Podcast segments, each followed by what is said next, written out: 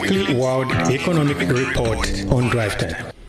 Yeah, it's a weekly World Economic Report, and uh, on the menu today, public sector unions demand uh, uh, 4% and CPI plus as their final wage demand. Ramaphosa halts search for a backup finance minister should Tito Mboweni quit. What a strange story. Biden backs Amazon workers to unionize. Online for comment is senior researcher, Department of Political Science at the University of Pretoria, Dr. Jason Musyoka. Twitter handle at Jason Musyoka, as easy as that. Dr. Jason Musyoka, welcome. Thank you so much, Shafik, for having me. Hello to the listeners. I, I didn't think public sector unions would give up. Demand uh, CPI plus 4% as a final wage demand. I can't see government or anybody accepting this. Yes, uh, this is a, a, very, very tough balance. On one side, the government has been singing or raising concerns about the increasing wage bill, which is sitting upwards now of 30, around 38, 39 percent. And uh, as we know, uh, the current Minister of Finance has been pushing back against um, the annual increases, which is usually about your 7%. And um, the what has happened is that firstly, the figures we know that there are over or the wage bill in the 2020-2021 year is expected to top at about uh, 67 billion rand, and um, that's not considering the the increases of the 2019 financial year.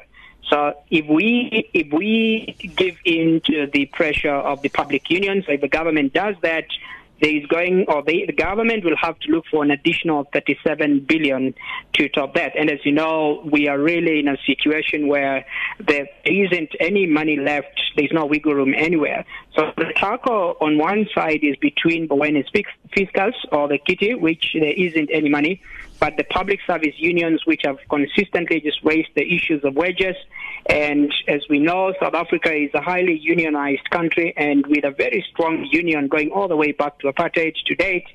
And the pressure is therefore for the government to honor the increases and also to maintain the annual increases, which is your consumer price um, inflation, which should be then added with a 4%. And again, that comes to plus minus. Usually it's your 3, which is our current inflation, 3%. If you add 4%, that uh, goes to 7%. So in other words, they would like a 7% wage increase to be honored. There is a case in court, uh, speak for, in fact, in the Constitutional Court, uh, which the the public uh, sector unions they took the government to court because it's not honored the increases going all the way back to 2018. So as as we stand now, we do know that uh, the the constitutional court is supposed to adjudicate that case. We are yet to hear the outcomes in a date that they will determine. But uh, the showdown is um, endless, and yeah, we will wait and see what happens. But there is a lot on the engine room that's cooking.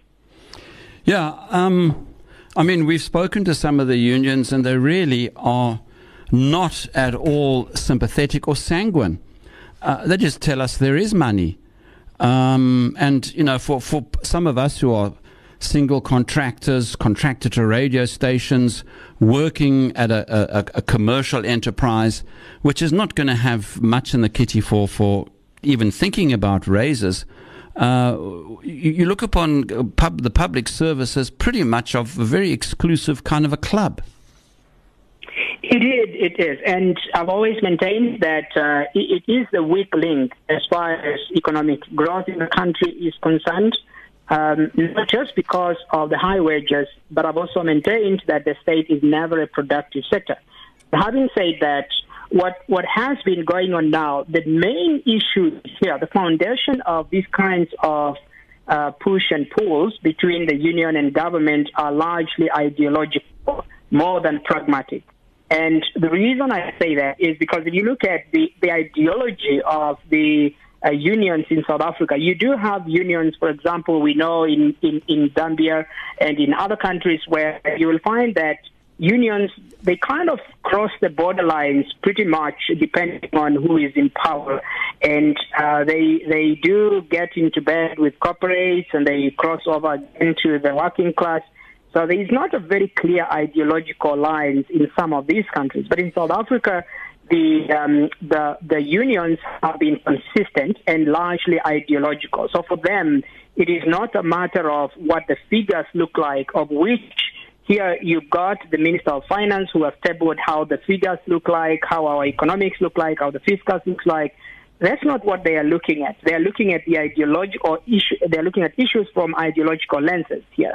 That you've got a government that is supposed to be it's black. Secondly, it's um, it's it's a government that collects taxes. It owns um, you know the mining licenses and all of that, and without really looking at the actual facts. And I think that ideological battle is what we are seeing in now um, which is, is very, very difficult to solve because ultimately it, it doesn't look at scientific or science or fact. It, it looks at we are the majority and, um, you know, we've been underemployed. We need to be given um, more pay or higher pay. And frankly, Shafiq, uh, just to uh, add uh, to that, the fact that during the COVID-19 pandemic, keep in mind that the government workers were the most protected. In the private sector, yes. you had a lot of layoffs mm. happening as companies, they shrunk.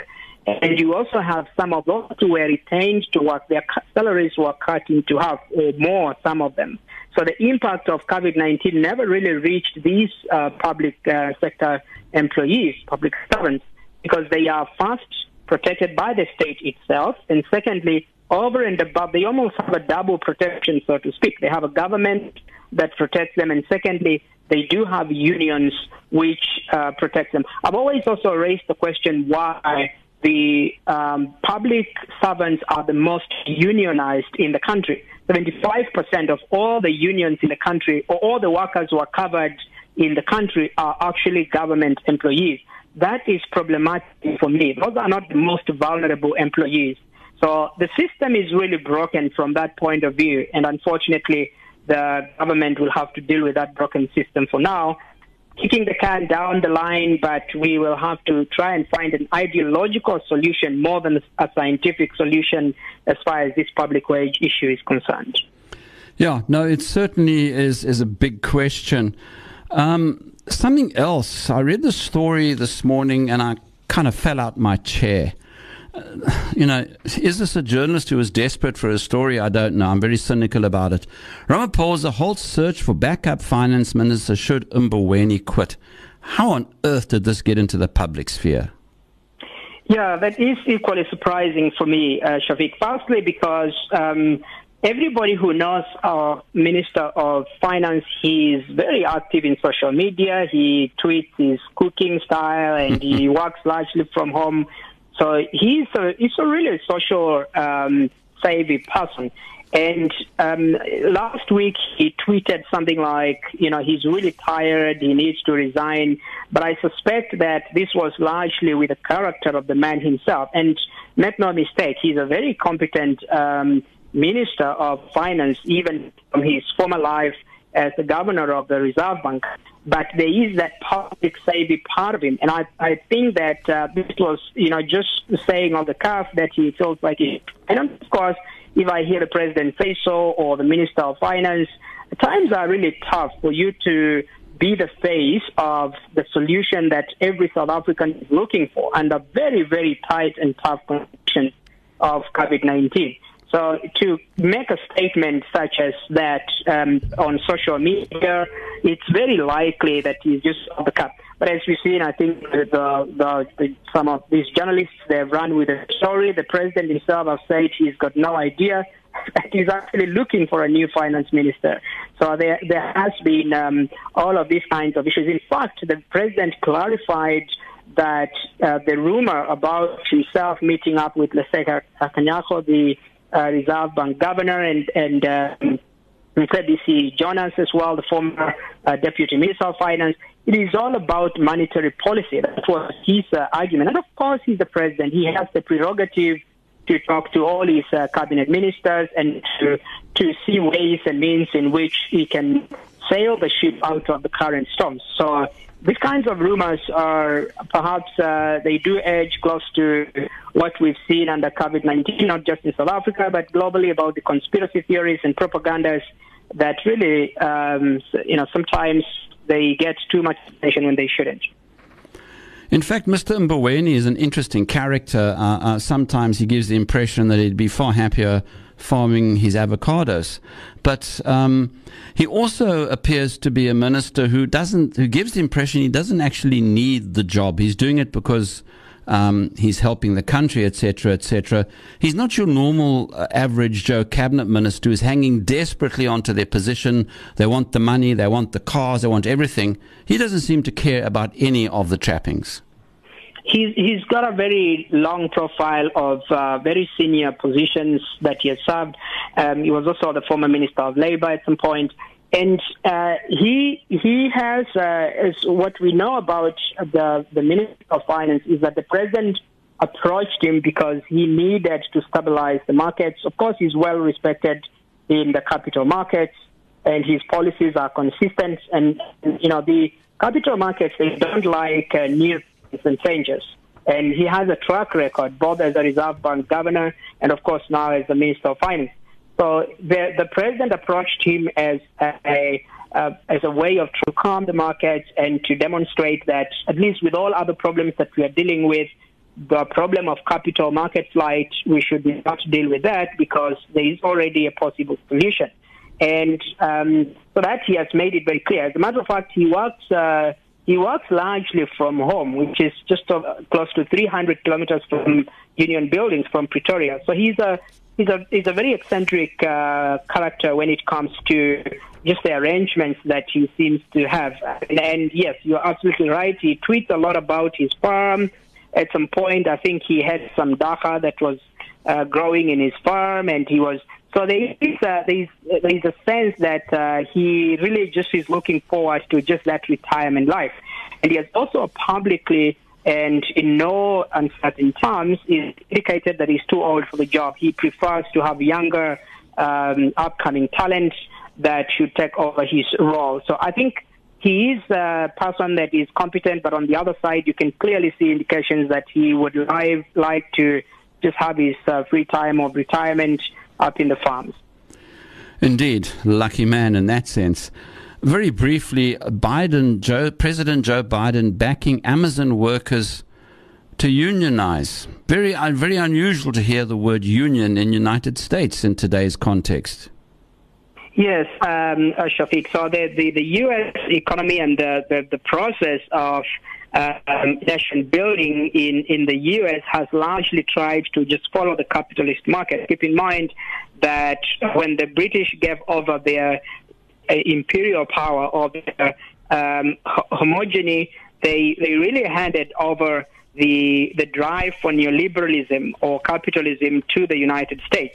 So the United States uh, does not want to be seen as leaning to the left in any way. They've left that kind of ideological swing to the Russians and the Chinese and everybody else, but they are the vanguards of capitalism. So you don't hear that from the White House, even from Democrats. They do not like to support unions because America is the vanguard of neoliberalism. So with that faith, though, the president, the current president, Joe Biden, has uh, demonstrated support and Look, it's a bit contradictory for him because they did support him during the, that is Amazon, the company itself, they did support him during his campaigns.